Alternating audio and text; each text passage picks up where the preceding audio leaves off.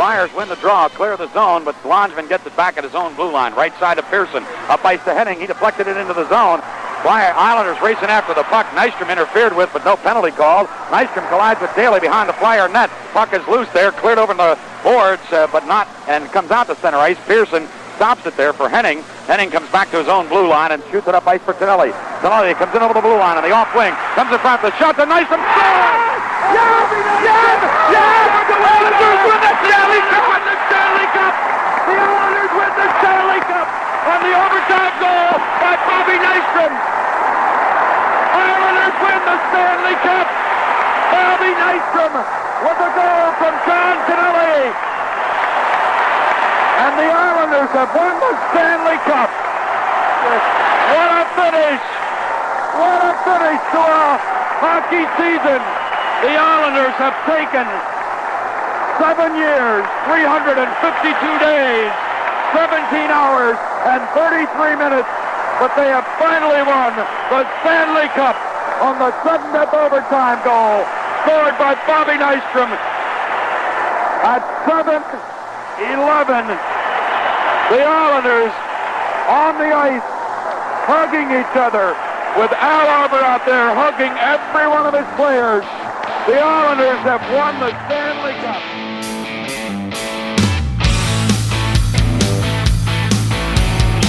Hello! Welcome back to the Blue Line Hockey Club, folks. We've got another exciting episode of the Blue Line Hockey Club. We have episode 100 tonight, milestone for the Blue Liners. We have all the usual suspects sitting in the house with us tonight. We have our IT guy with us tonight, Robbie Pete Peters. What's up, Pete? Hey, how you bombing him? And our producer, Patrick Uncle Lardy Sullivan. What's up, Patrick? Aloha. And your host of the Blue Line Hockey Club tonight, Mark the Doctor Morley. Oh, doctor. We got a very special guest with the Blue Liners tonight for episode 100. We have the power forward, the man, the guy that was the heart and soul of the Islanders back when they won their four Stanley Cups. We have Clark Gillies tonight. What's up, Clark? Hello, boys. Yeah, it's a beautiful night here in New York, and uh, sitting on the couch here with my uh, my kitty cats. I know a lot of those tough guys out there don't think that having having cats is cool, but they're uh, they're they're wonderful. Uh, plus, I have a glass of wine next to me, of course. You know, but course. uh, looking forward to it. Yeah, we're uh, we're having a good time here in New York. It's pretty nice Yeah. weather today. I'm glad you got some uh, some booze with you. These guys are having beers too, so it's all good. you get out of the house a little bit. Got the quarantine loosening up up there in New York. Yeah, I played golf this afternoon. Um, Nice. gor- gorgeous day. Uh, you know, won a couple of shackles from uh, my buddies, and uh, you know, here we are. How's the How'd you golf game? Clark? Yeah, how'd you play? Uh, golf game is uh, it's a little tough. My golf course is playing very hard. Rough is a little high because everything's so plush here in the uh, in the spring. But uh, greens are firm. Rough is high, but uh, you know, well enough to uh, pay for everything I needed to today. So I guess that's all that counts. Was that big yellow thing in the sky called the sun?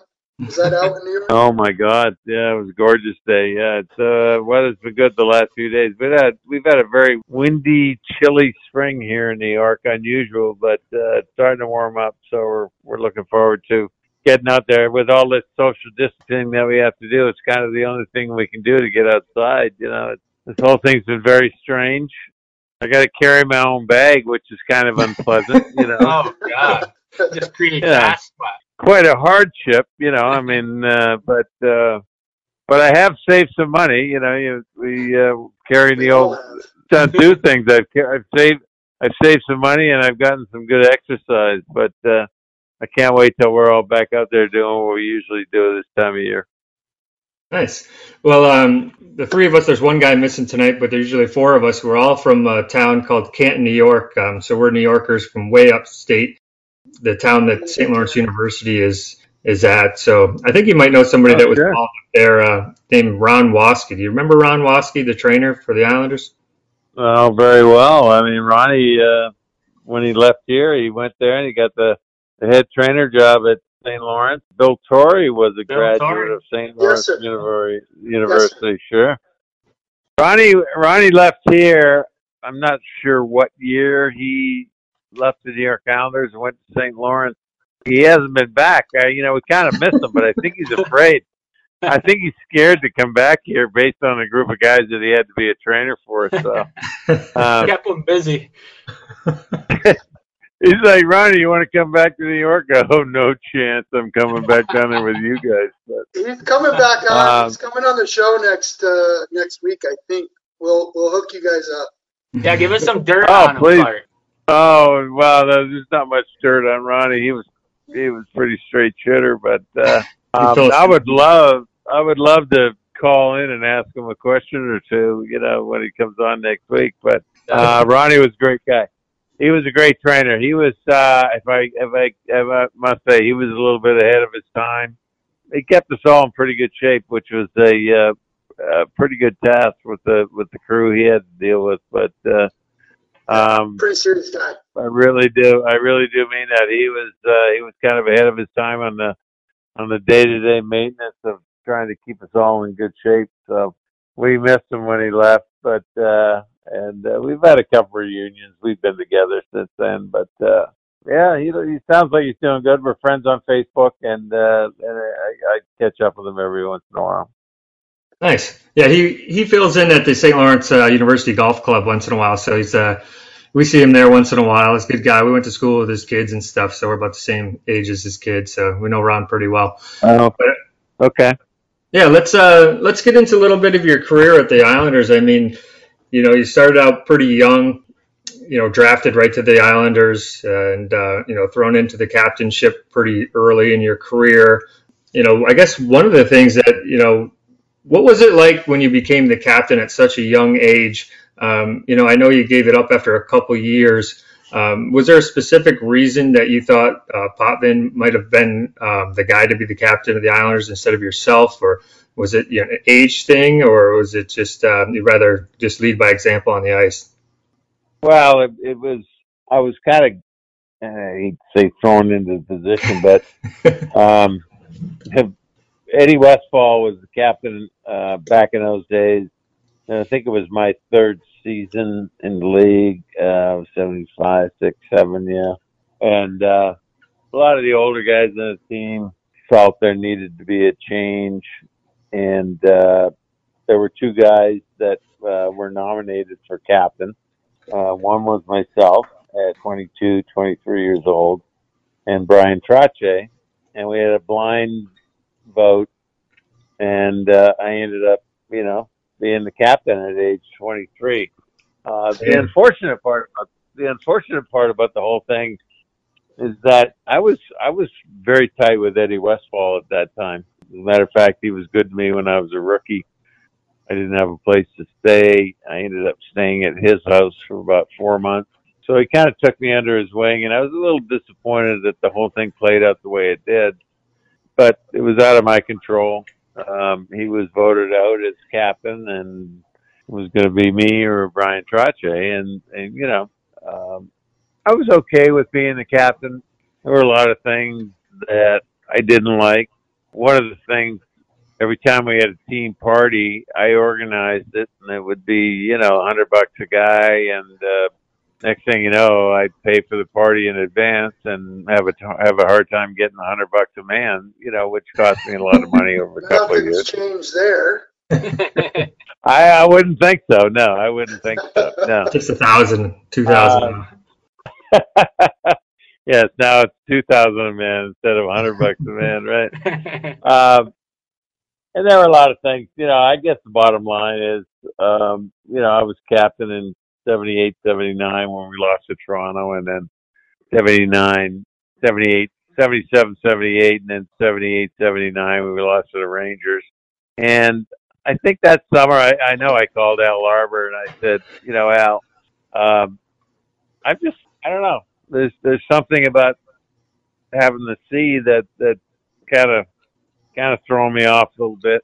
Um, Holding you back. you know, I, I, it was, yeah, I was kind of, I've always been, even growing up and when I played junior hockey, you know, I was an assistant captain playing junior back in Regina. And, uh, I was always a bit of a cut up. You know, I was always playing practical jokes on guys and doing this and that and the other thing. and uh, I, I just found that I wasn't I wasn't being myself. I didn't need to be a leader. I mean, we had plenty of leaders. I mean, you got Bobby Nystrom, you got Brian Trottier, you got you know guys that that go out there and play hard every night, like you know Trotch, Mike Bossy, Dennis Pop, and you know I mean you can go down the list, but Long and I think probably, yeah, you know, uh, uh, back in those days, Brian Trotch and I and, and Mike Bossy were were pretty dominant force. I I just felt that uh, kind of took away not so much my performance on the ice, but you know my enjoyment off the ice. Like I said, you know, you know, cutting the guys ends out of their socks and tying their pants in knots and you know, sawing sawing through their hockey sticks, and when they leaned on them when they get on the ice, they bust it in half. You know that kind of stuff. And Throwing your zipper to your Um, pants. Yeah, yeah, you know, tying the zipper, yeah, tying the zipper, which I got caught on that up in Buffalo. That sounds like sounds like you heard about that one. Yeah. yeah.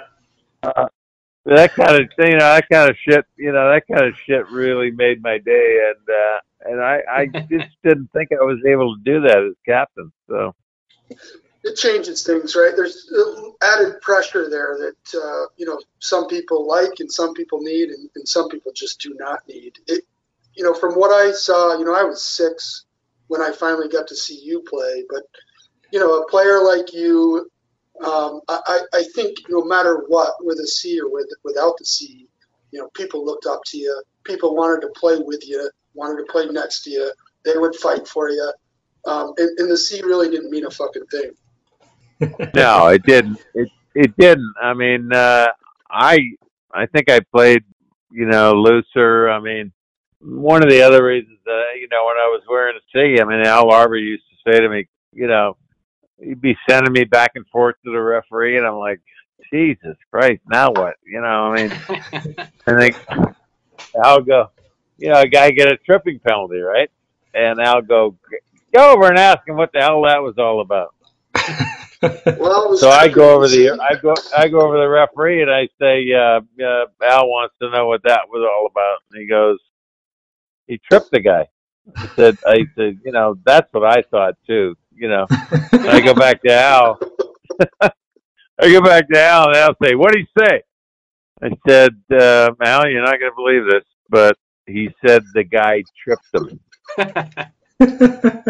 And Al, and he'd look at me. He kind of looked at me like, you are such an asshole. You know, And, like, I mean, uh, what do you want me to say? It was he blatantly tripped him. He got a two minute tripping penalty. What do you want to tell? What do you want me to tell you? The I rule mean, doesn't get so- any clearer. Yeah, and with a hundred pims, you're probably the guy that needed to go uh, find out what happened.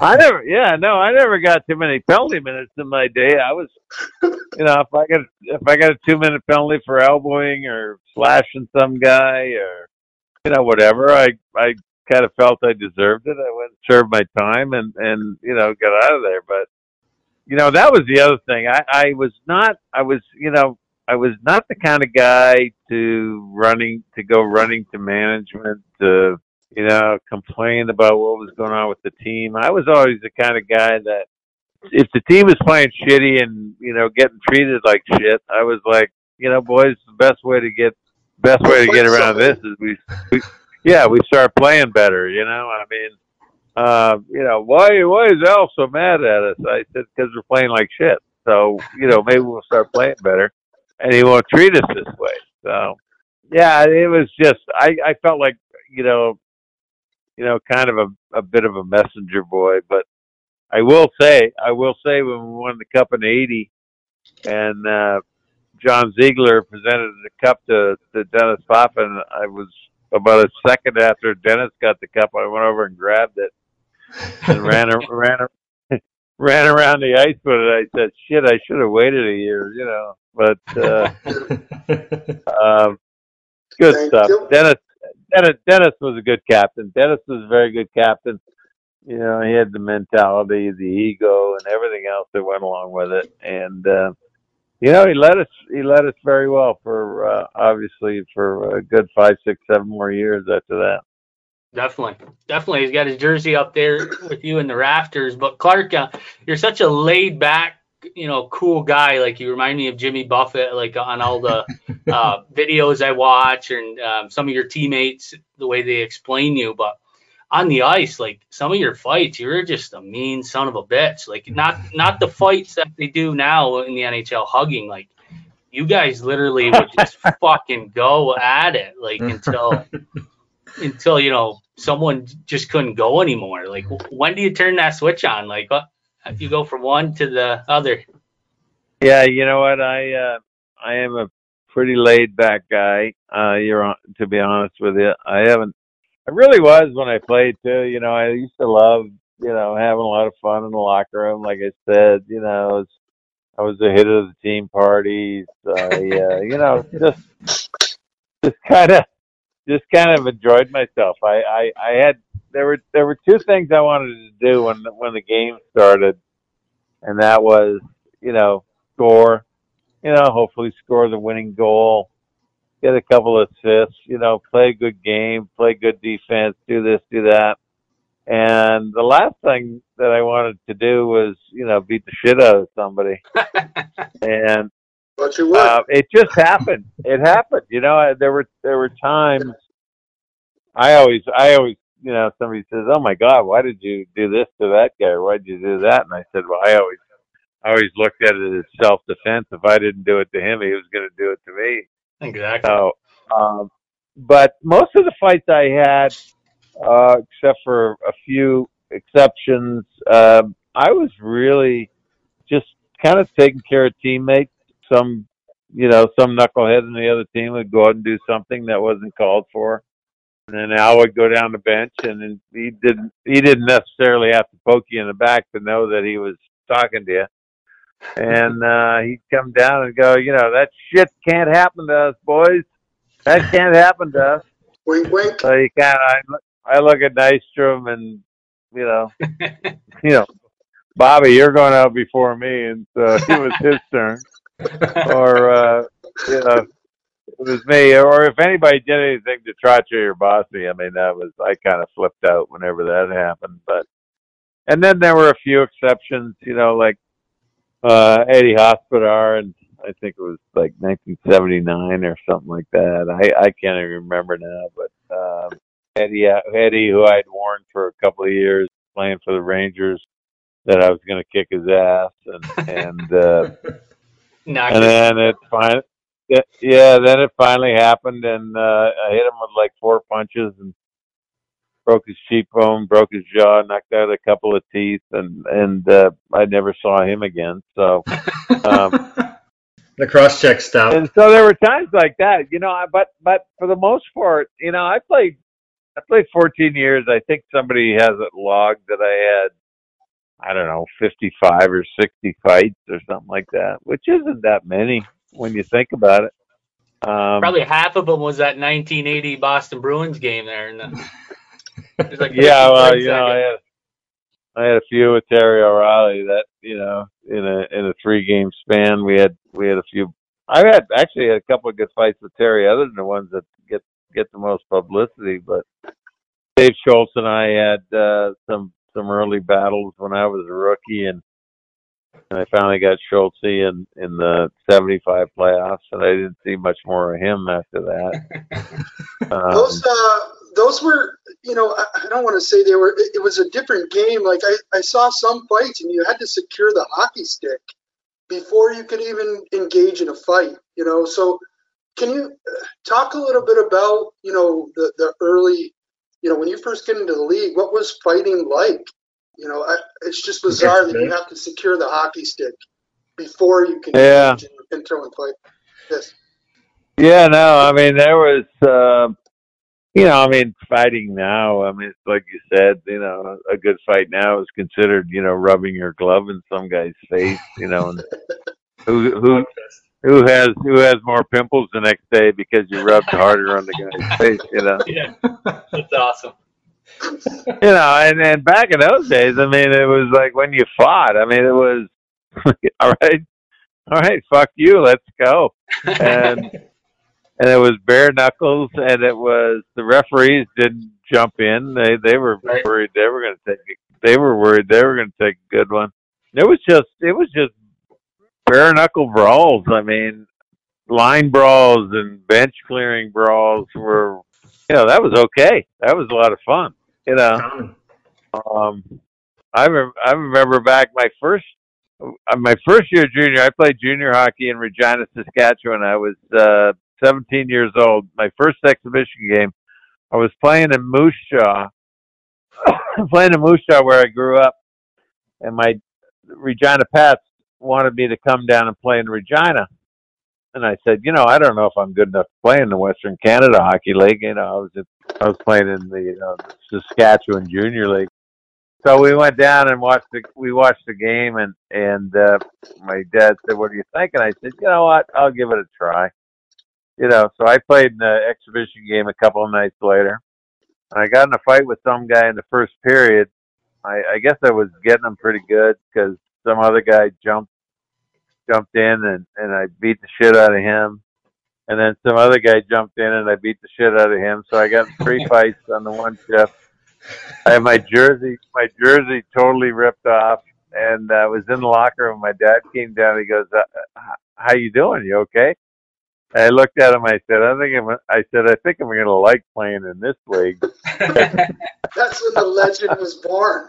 yeah. It was pretty much, yeah, that was pretty much it. Uh, I'll tell you what, I had I had way more fights in junior than I did in in the NHL. I guess by the time I got to the NHL, nobody wanted to wanted to piss around with me. So, yeah, there was there was a few. I mean, that, I mean, I always tell everybody too. Everybody goes, "Oh my God, you got this fight, that fight. You know, you and O'Reilly. You know, you beat the shit out of him." And I always I always remind everybody that that uh, I wasn't the only one throwing punches. So um, I did get hit with a I, I did get hit with a few. Uh, there wasn't like you went into all these fights and didn't get a few bumps and bruises, but I I I must say I kind of enjoyed the fighting.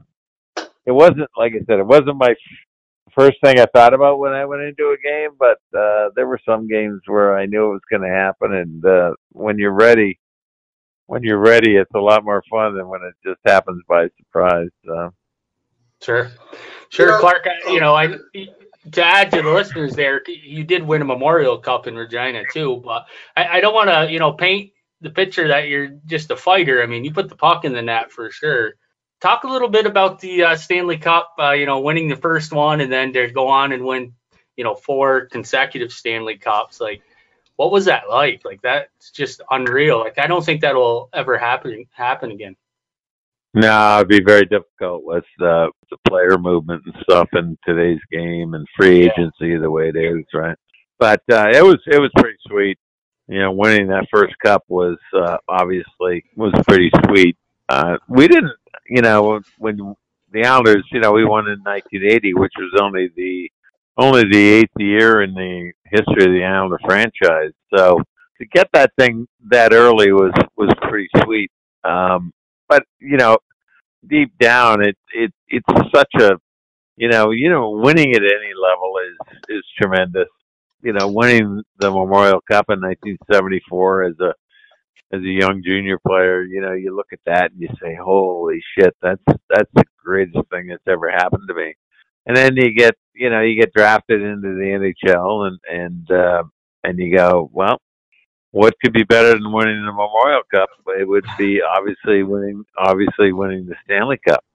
And uh, at a very young age, you know, I mean, you, you, we drafted good players. I mean, the Islanders sucked for the first three or four years, so uh, we got, you know, you got the first round pick, first pick overall in in '72 was Billy Harris uh, from the Toronto Marlies. Uh, third pick was Dennis Potvin, uh, pretty good pick. Uh, the fourth, third year, they got me. I was the first round pick, and Bill Torrey uh, stole Brian Trottier in the second round that year. And, you know, you wait a couple of years and you get a guy like Mike Bossy, and and you know, you just keep adding to the mix. And and Torrey made some great trades, and we really started to, you know, turn into a pretty good hockey team by 1978. And uh, in 1978, we lost uh, a disappointing series to the Toronto Maple Leafs. Um, and then in '79, when we were supposed to go to the finals, we lost. Rangers. Uh, we lost to the Rangers, right?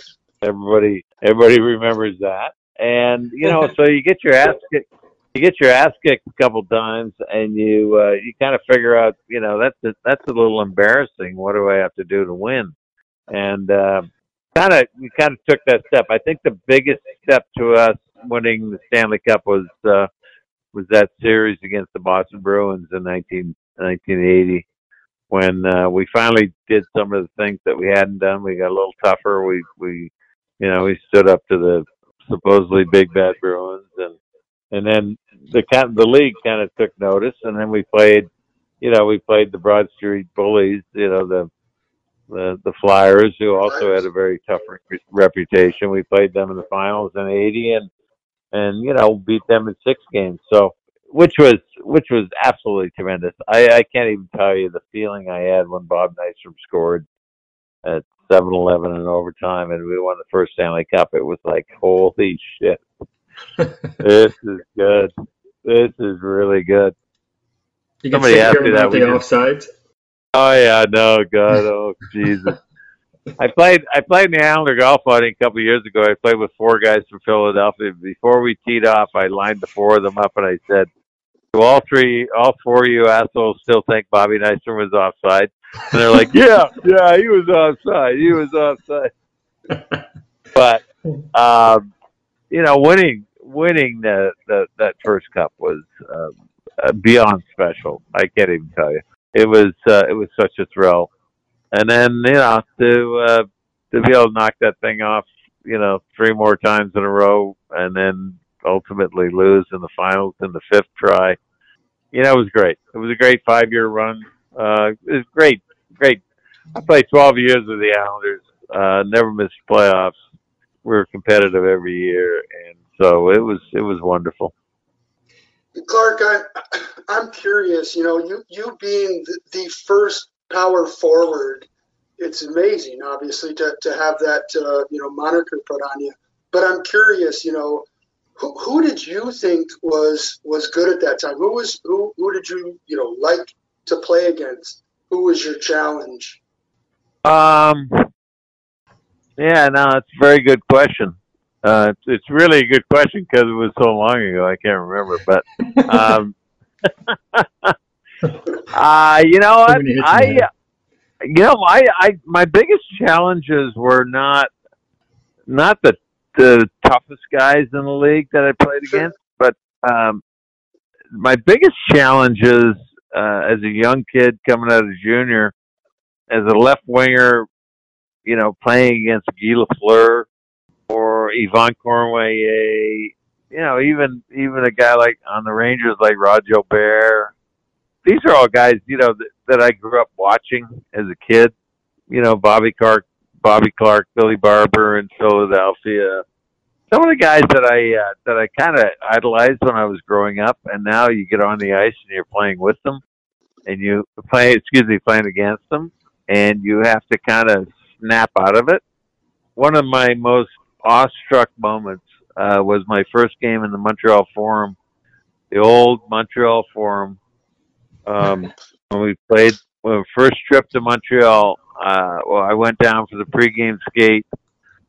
I think we were on the ice at 10:30, and the Canadiens were on at 9:30, something like that. And I got there so early, couldn't sleep. I was so my stomach was was in such a knot. I went down, and I actually sat in the stands and I watched. I think Scotty Bowman was the coach at that time for the Canadiens. I watched him go through this, you know, this pregame skate that was amazing, and I go, "Holy shit!" I go, Here we go. "Holy shit!" What I'm gonna, what do I have to do tonight to stop Lafleur, Cournoyer, and and the likes of those guys? You know, Lemaire and, and and you know, you go down the list, right? Yeah, yeah.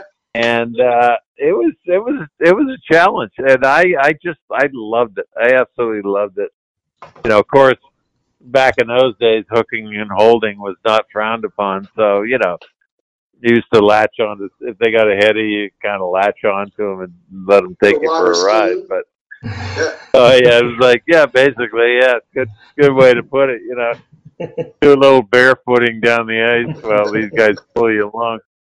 I learned from the best though. Gary Dornhoefer. Gary Dornhoefer played in Philadelphia, and he was the right winger. I was left winger. Every time I turned around to get the puck on the boards, Gary Dornhoefer would just kind of latch onto me. I go, would you get the fuck away from me? he goes, he goes, he goes, I can't catch you. He goes, I can't catch you, so I'm just going to hold on to you. And that, to me, was so strategic. I was like, I couldn't even get mad at the guy. It was like, he's absolutely right. So I used to use the same technique with everybody. I go, the puck would come to him. I wouldn't. Half these guys thought I was going to run them over. All I wanted to do was latch onto them so they couldn't go anywhere.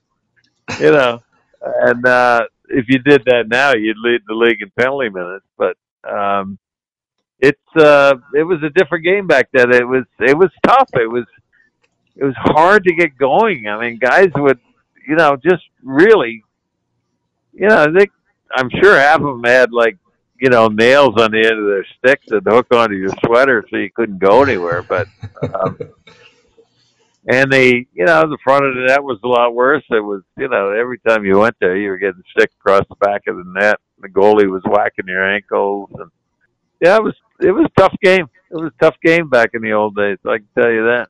Yeah, just to touch on that. I mean, to be a guy that didn't wear a helmet, which is you know obviously gone by the wayside. I mean, I can't imagine playing the game without a helmet. I mean, you know, nowadays if it's a high stick, the stick comes across and hits their face shield. You know, it's automatic. I mean, playing without a helmet. Um, you know, how many times did you just hit your head off the glass or you know fall and hit the ice? Is was it uh, like pretty brutal or Yeah. what was it like? You know, it wasn't that bad. It wasn't that bad. I, I had, you know, there were a couple times, you know, where you get kind of errant sticks come up, and you know, I didn't get. I got a couple of teeth broken. I didn't get any knocked out, but you know, you get the odd stick that comes up. Um, you know, I get a couple of errant things across the nose and stuff like that. But to be honest with you, I I played. I think I think really what happened. I think a lot of guys had uh, more respect uh, for the guys that weren't wearing helmets because they didn't let the you know, sticks weren't flying around near as much. Uh, we didn't, you know, go into the corner and you know have do some guy do a face plant on some guy into the glass. I mean, that's not to say it didn't happen, but um, it wasn't. It wasn't the first thing I thought about. If I, you know, if I saw a guy was in a, you know, a bit of a bit of a tough position, I wasn't. I wasn't going to take advantage of him. I mean, I was more of a shoulder to shoulder guy. I don't think I I gave guys a lot of cheap shots. Um, uh, you know, concussion wise, I somebody asked me one time, how many concussions, uh, diagnosed or undiagnosed, did you have? I go, Undiagnosed. I go, I go, how how the fuck that? I go, yeah, like how would I know? I mean, if, I, if it wasn't diagnosed, if it, I, I had, I think I had plenty, but uh, diagnosed, I'm not really sure. Uh, you know, my rookie, my rookie year, I'll, I always tell everybody, my rookie year, we were playing in. Uh, where did, where did Gretzky pl- grow up? Brantford, Ontario, something like that. Yes, Uh, Brantford. We were playing. Yeah, we were playing the uh, Pittsburgh Penguins. Our our training camp was in Peterborough, Ontario, and we drove all the way down and played the Pittsburgh Penguins in Brantford, Ontario. It was in the first period. I got the puck, came across the blue, came across the red line, put my head down, take a slap shot, and and a little guy, little stubby guy by the name of Guy Lagacé, hit me with a hip check, and I was, you know, I was on my knees, right? And I crawled to what I thought was our bench, and I went to get in the door and, and crawl into the bench, and the penguins are going, "You're you're in the wrong bench, son. You're next door." Uh, I was like, "Holy shit!" I mean, talk about talk about cuckoo. I uh, I went in next door at our bench, sat on the bench for a couple of minutes, and it was my turn to go out. And the trainer said, "Are you okay to go?" And I got like, "I guess so," you know. and that's that's the way they treated concussions back in those days because that must have been a concussion. And then I got, you know, I mean, so I don't know. You you, you get hit, you know, you hit guys, you get hit, and you just kind of, you know, some of the hits nowadays that they they get suspended 10, 10 games for. Back in the day, that was that was just a great hit, you know. Um, Scott Stevens, Scott Stevens is a great one to ask about that. I mean, Scott Scott Stevens would have only played about twenty games a year if, uh, if you know if he played now, you know.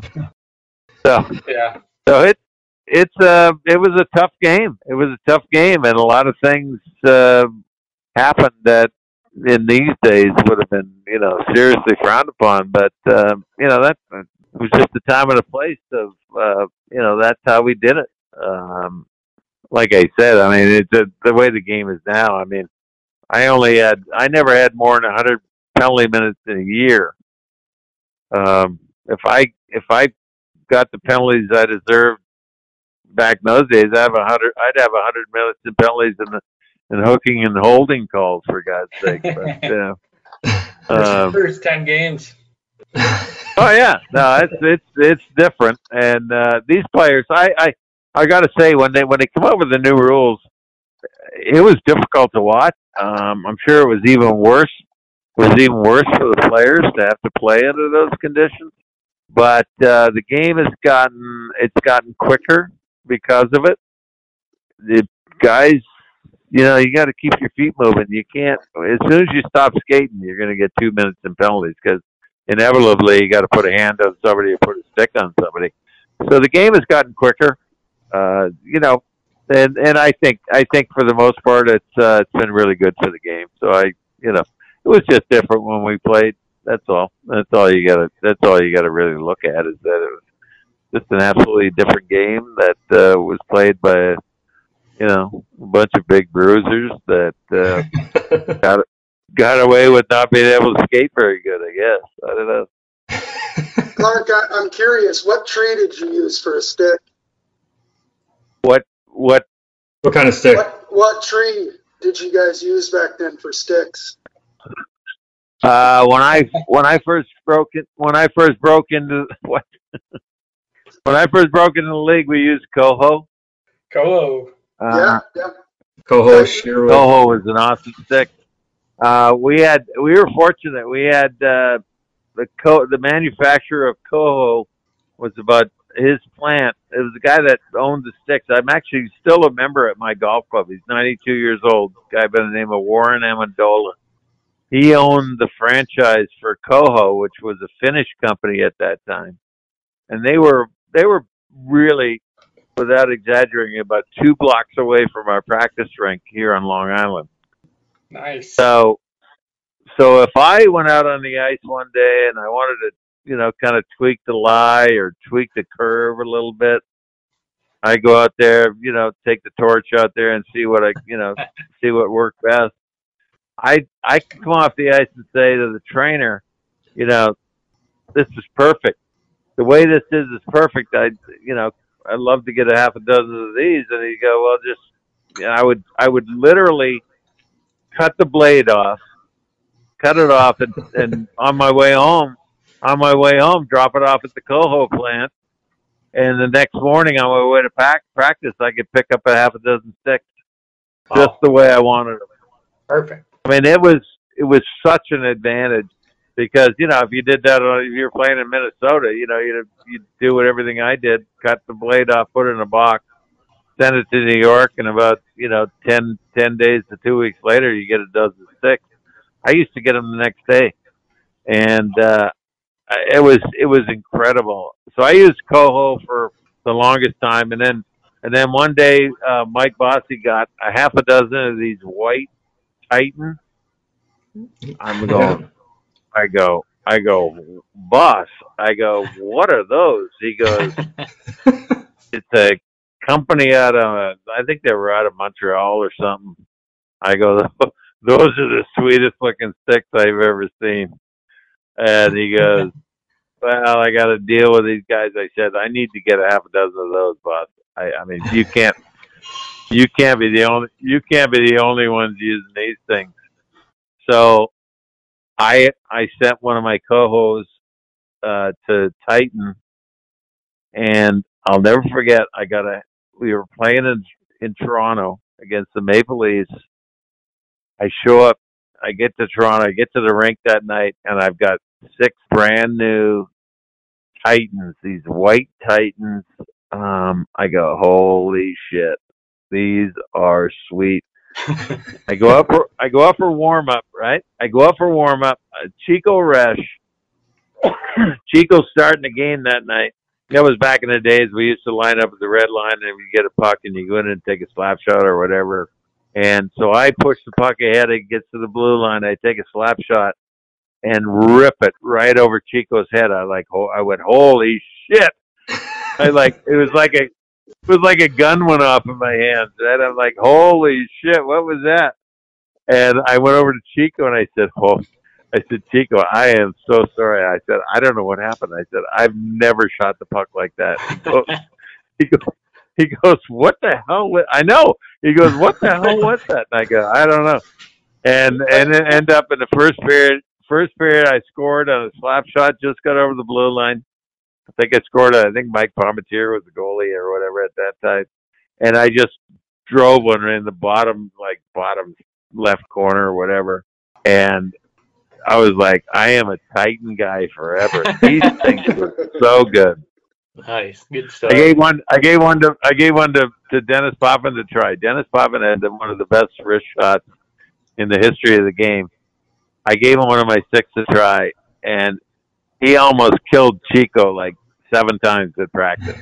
it was like he goes, "Holy shit, Clarky! What are these things?" I go, "You got to get some of these." So before I said before too long, we were all using them, and uh, it was one of the best sticks ever. But um, Koho was was I have one actually. I I have one in the garage right now. My original stick from 1975.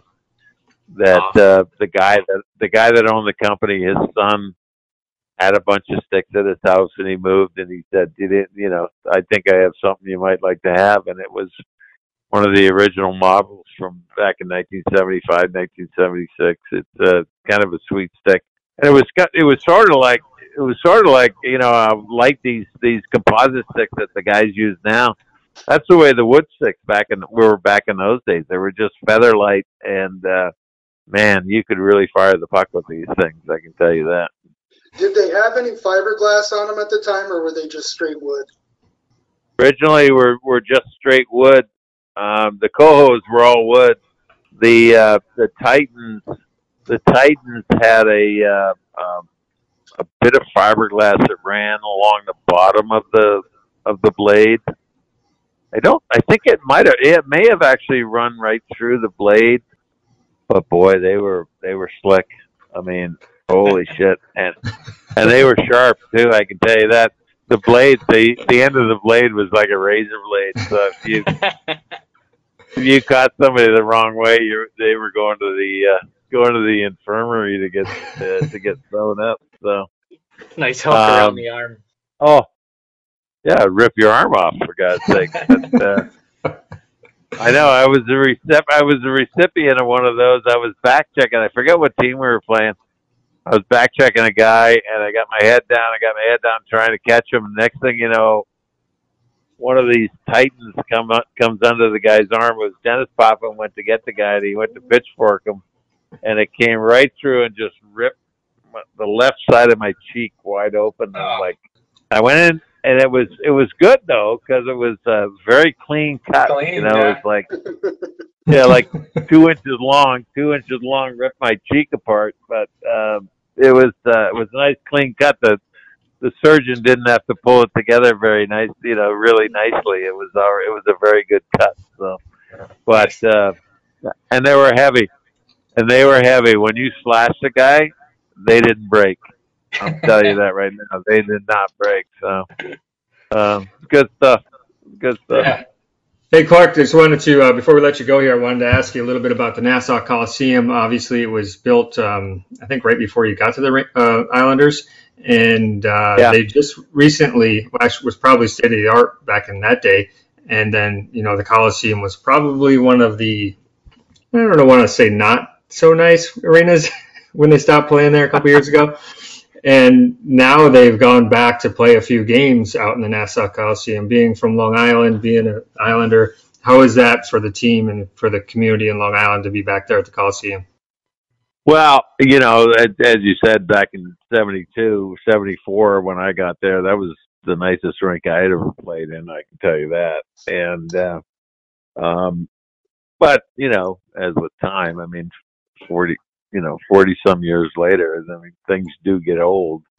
So the Island, you know, the Islanders moving to the Barclays Center, uh, while they were trying to find a new home. I mean, it was, the Barclays Center was nice, but getting, getting them back here, uh, playing the, uh, you know, they, they refurbished the Coliseum a little bit. I mean, it, you know, it's like putting lipstick on a pig. It, you know, look, it looks a little nicer, but it's still the same old pig, you know. um, but the fans, the fans love it. I mean, you get, you know, fourteen and a half thousand people in there. It is so exciting to be part of a game at the old Coliseum. Not, you know, forget about, you know, what we did there and things like that. I mean, it's a great, it's a great arena to watch the game. I mean, it's a bad arena to get a beer or to go to the bathroom, but you know, but it is a great, great facility to watch a game. Seen all the drawings and, and everything of the new building that is that should be completed, uh, you know, next fall uh, at Belmont. It is going to be pretty sweet and pretty special. So I can't wait. I can't wait to get into the new building. Uh, it's going to be. I think it's going to be a new beginning for this team. They're going to be. I think the fans are really going to support them. Uh, they've got some exciting players on the team with Barzal and and uh, the kid they got from Ottawa, Pageau. Um, yeah, uh, you know, they, they're just they're just going to be good. You know, they're going to be a good hockey team, and uh, I think you know to get into this new building and really, you know, really develop their own identity. The Coliseum is is always remembered for what we did there. So they're going to have their own building and, and create their their own identity, which I think will do them all good. And uh, can't wait. Uh, you know, like my bucket list, the last the great last greatest thing on my bucket list is to, you know, drink out of the Stanley Cup again. And uh, yeah. the only way I'm going to do that, the only way I'm going to do that is if the Islanders win. So, I uh, I hope I hope it happens before uh, I want to drink personally, not posthumously. So we'll see. We'll see. Clark, one more thing before we let you go. Do you want to plug in your uh, foundation, the Clark Gillies uh, Foundation, and talk a little bit about uh, what you guys do? Yeah, no, I, I started that foundation about 20, 20, 22 years ago. You know, just something I, I, I wanted to uh, to do something to uh, give back to the community here on Long Island. Been pretty fortunate, you know, living working, playing, you know, having fun, and uh, this this whole this this Long Island area, New York area has been, you know, been very good to me, and so I I started a foundation to give back. We've we've been done most of our uh, most of the good work that we've done has uh, benefited the local hospital here, uh, children's pediatrics. Uh, we built the Clark Gillies Pediatric Ward, and then we just finished uh, recently, more recently, the Clark Gillies Pedi- Pediatric Emergency Department. We also give money to a, a preschool for kids with cancer, uh, school called the Morgan Center. Um, yeah, you can go on our website. Uh, you know, a lot of ways to look to get there: clarkgillies.org, clarkgilliesfoundation.org, and uh, see some of the things that we're doing. We have a you know big golf tournament every year that uh, we got a foursome. We got a foursome. oh, you do? Uh-huh. Yeah, we get in on it?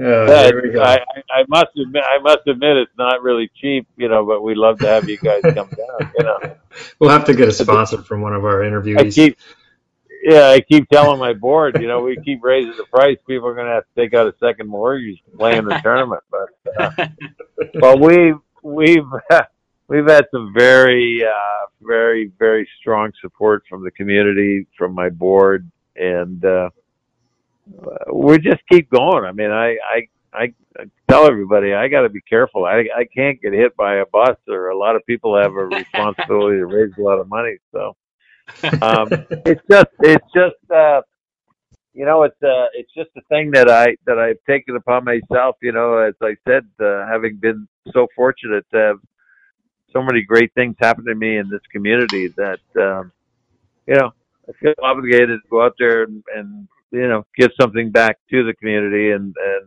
more importantly the community that I live here live in here in Huntington. So Yeah. happy to happy to do it. Keeps me busy. Keeps me busy. Keeps me happy. Keeps me in front of a lot of people. So That's really cool of you, Clark. I, I, I want to, you know, I'm sorry. I'm going to ask one more, one more question, uh, just because I have you here. I, I'm a Buffalo Sabres fan, and I, I, I just have to ask, if you don't mind, can you just explain, you know, the end of the Islanders era there? What was that wind down like? Um, you know, why why did they end up getting rid of you? Why did you go to Buffalo? For me, I'm super happy you did. I t- uh, said earlier, I was six years old when you came to Buffalo. I, I was watching the Sabres at that time, and uh, you know you were a, a big uh, inspiration. You know, watching you fight and stuff. I, I know that the Sabres weren't great, um, yeah. but you were uh, a large part of how I got the fire for hockey. So I'm just curious to hear, you know, how you ended up in Buffalo, anyways. Yeah, it was. uh You know, we won it. We lost the. uh We lost Edmonton in the fifth cup in '84.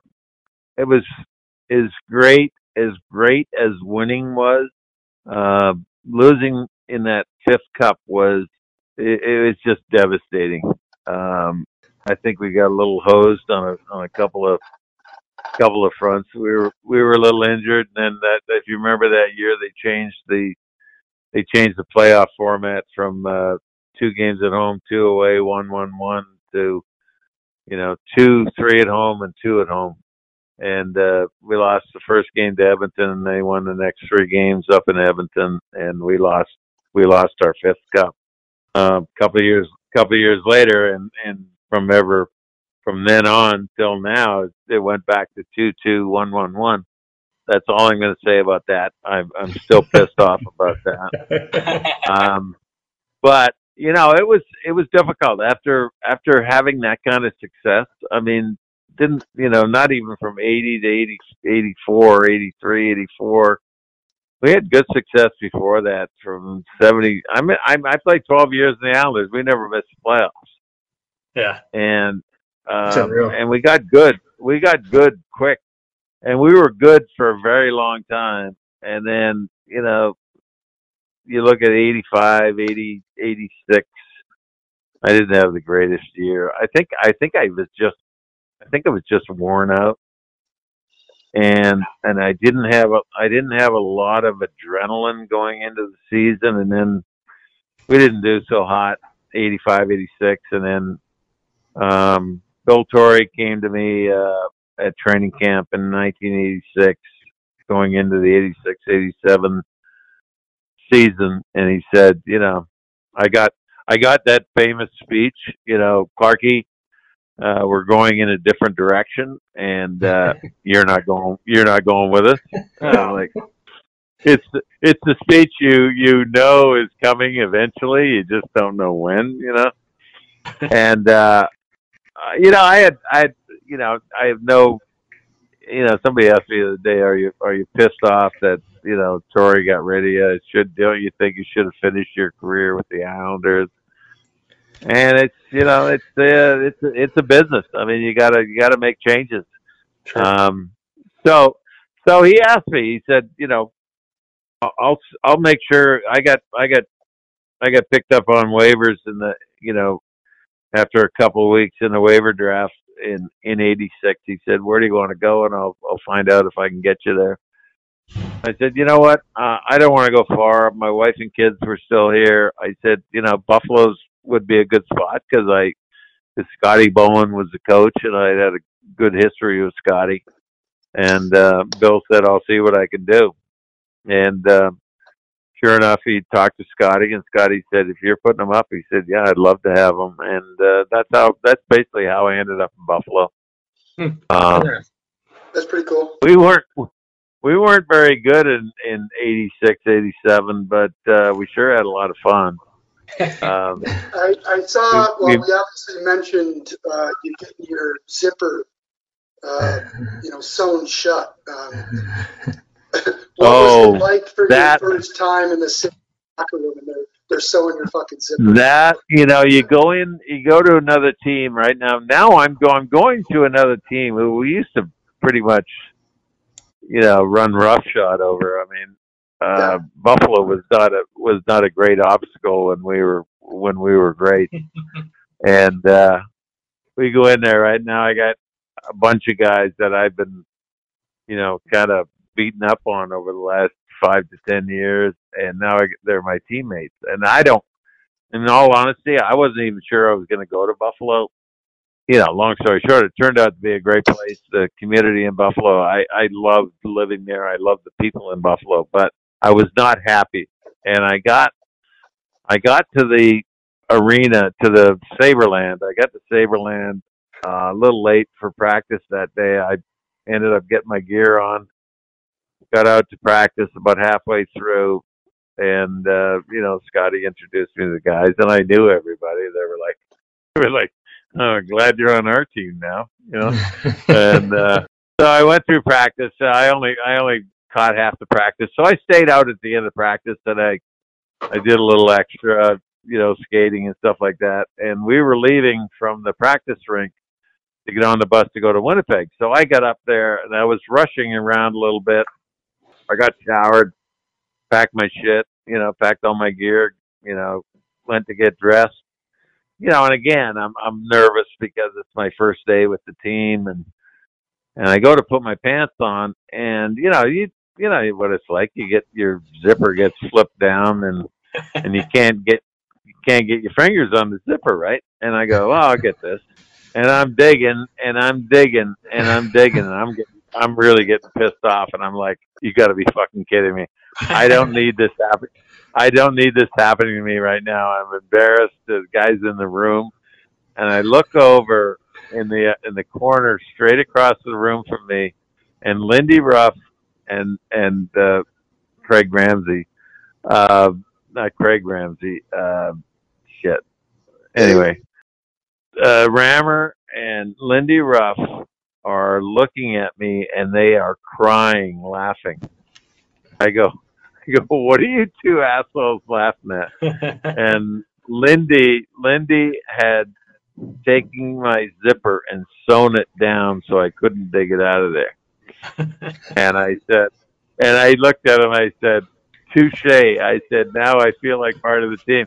Because that was that was something that I would do. You know, I loved it. I loved it. I I didn't get pissed off. I said, "That's a great joke. That's something I would have loved to have done to a rookie when he came into the team." You know, and uh, so that kind of that kind of broke the ice, and uh, you know, I was I was uh, good to go from there. So. Funny. That was a Nice. great story. Thanks for sharing that. hey, hey, Clark, it's been a pleasure to have you on the Blue Line Hockey Club tonight. Really appreciate you taking some time out of your evening to to talk to us and let the listeners get a little bit of perspective on the Islanders and your career and all that good stuff. And um, you know, hopefully we can have you on a, some some future point in the show, maybe to razz on Ron Waskey or something like that. Yeah, Would love to. Would, I love it, guys. Thanks, thanks a lot. I really enjoyed it. We'll. Uh, I'll, be, I'll look forward to listen.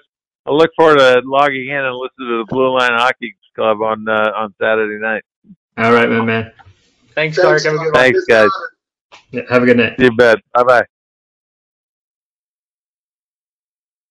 All right, boys, Hall of Famer Clark Gillies on with the Blue Liners tonight. I mean, the power forward, one of the first power forwarders, or the first power forward in the NHL. Um, what a great career he had with the Islanders. Four cups back to back. I mean, probably never be done before. Um, Never. Heart and soul of the Islanders. And, um, you know, he still lives in Long Island, and uh, it looks like he's still a big part of that uh, team there. I'm sure he's active in those. Uh, you know the current organization as well. So great to have him on. Great to hear his stories. Um, what a what a good guy. Yeah, Yeah. super, uh, super cool guy. A, a fun fact, you know, uh, Scotty Bowman is a major reason the pavilion uh, exists today. he was uh, one of the first guys to come to the location and raise funds. Uh, and you know, for our listeners, that's where you know the guys from the Blue Line Hockey Club uh, played. That's where we grew up playing. Um, so without that rink, without Scotty Bowman, without Bill Torrey, without the St. Lawrence connections, you know, I'm not sure that we're even here talking today. So yeah. you know, it's it's coming full circle for for us at least. Yeah, I remember seeing pictures of Scotty Bowman up there at Pavilion. That is a good fact, but you know, it was amazing to me to have him on here tonight. You know, just the the Islanders winning four cups back to back um, consecutively, um, and him being the, a big part of that. You know, that's um, you know what we were saying, the Long Island Lightning Company. Um, power forward. He was the uh, the enforcer for Trottier and Bossy um, all four years. Uh, captain the first year, but uh, um, yeah, it, it, was great speaking with Clark, and uh, love to get him on again. Yeah, it's good to hear from these guys. You know, sometimes we get some current NHLers on, we get agents, we get um, you know, coaches, you know, uh, scouts, all realms of the game. And, you know, to, I kind of like listen to the old timers, you know, when we get guys that have been out of the game for a while, um, like the Grant Fuhrers and the Theo Fleury's and, you know, these guys that can kind of let it rip a little more opposed yeah. to the, to the guy, the current NHL players can't really be too uh, risque when they're talking to us. So just yeah. to hear the old young, stories. Young and reserved, where we get these guys that are just like Theo Fleury said he's he slapped the fucking laptop right out of the coach's hand. But uh, yeah, I'm the same way, Mark. I like these older guys uh, to listen to them. You know, Theo's and they smoke cigarettes in the locker room and shit like that. That's that's kind of what we like to hear. That's kind of what we did. So uh, um, I'm with you. Yeah, very cool, man. And it just to, um, you know, we haven't really had anybody on from this uh, Islanders dynasty. I think no. what is there? There's only a few dynasties that they recognize. Um, in the NHL. How many? Let me see if I can pull that up real quick, fellas. What's that? What's the question? How many? It's got to be one Bruins and you know the Islanders. I, I you know just well, Montreal's up there. Montreal won the cup seven times. Just show. I mean, we're talking about the original six, but uh, uh, I would have to say the uh, um, Flyers are in there. Islanders, you know, consecutively four consecutive, and then that fifth year going to the Cup again and almost winning it five times. But unfortunately, they lost to uh, um, Wayne Gretzky and the Edmonton Oilers. But uh, um, I mean, he was a face of the uh, uh of the Islanders when they um, did all those cups. And we had, you know, last podcast we had was Mike Eruzione, the face of the Miracle on Ice. So um, it's pretty exciting to be able to, as Rob says numerous times, you know, document hockey history. I mean, we get to talk to these guys, and uh, um, I really appreciate it. I just uh, love talking to these guys for sure. Yeah. Well, boys, we're gonna have some other uh, cool guests coming up, and we're gonna have to hopefully have some hockey to t- uh, yeah. talk about fairly soon. I mean, we haven't really got too far on that, but it'd be nice to get this playoff 24 team playoff structure going, uh, get some more hockey talk going, and uh, keep putting out some good podcasts for everybody. You guys looking forward to it? Yeah, finally getting some puck. They think in August they're going to try to finish the uh, 1920 season.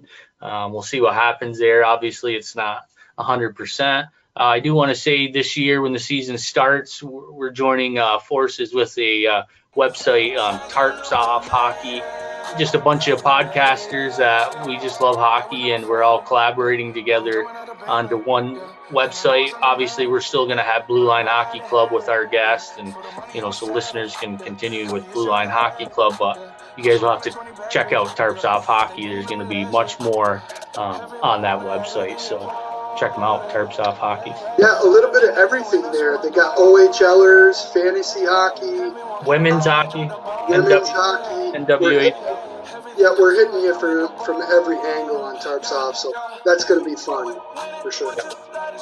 All right, boys. Until next time, keep your stick on the ice. See ya. Sweetos! Doctor. Meow. Head up. Ever since we was on, I dreamed it all since I was young, they said I won't be nothing. Now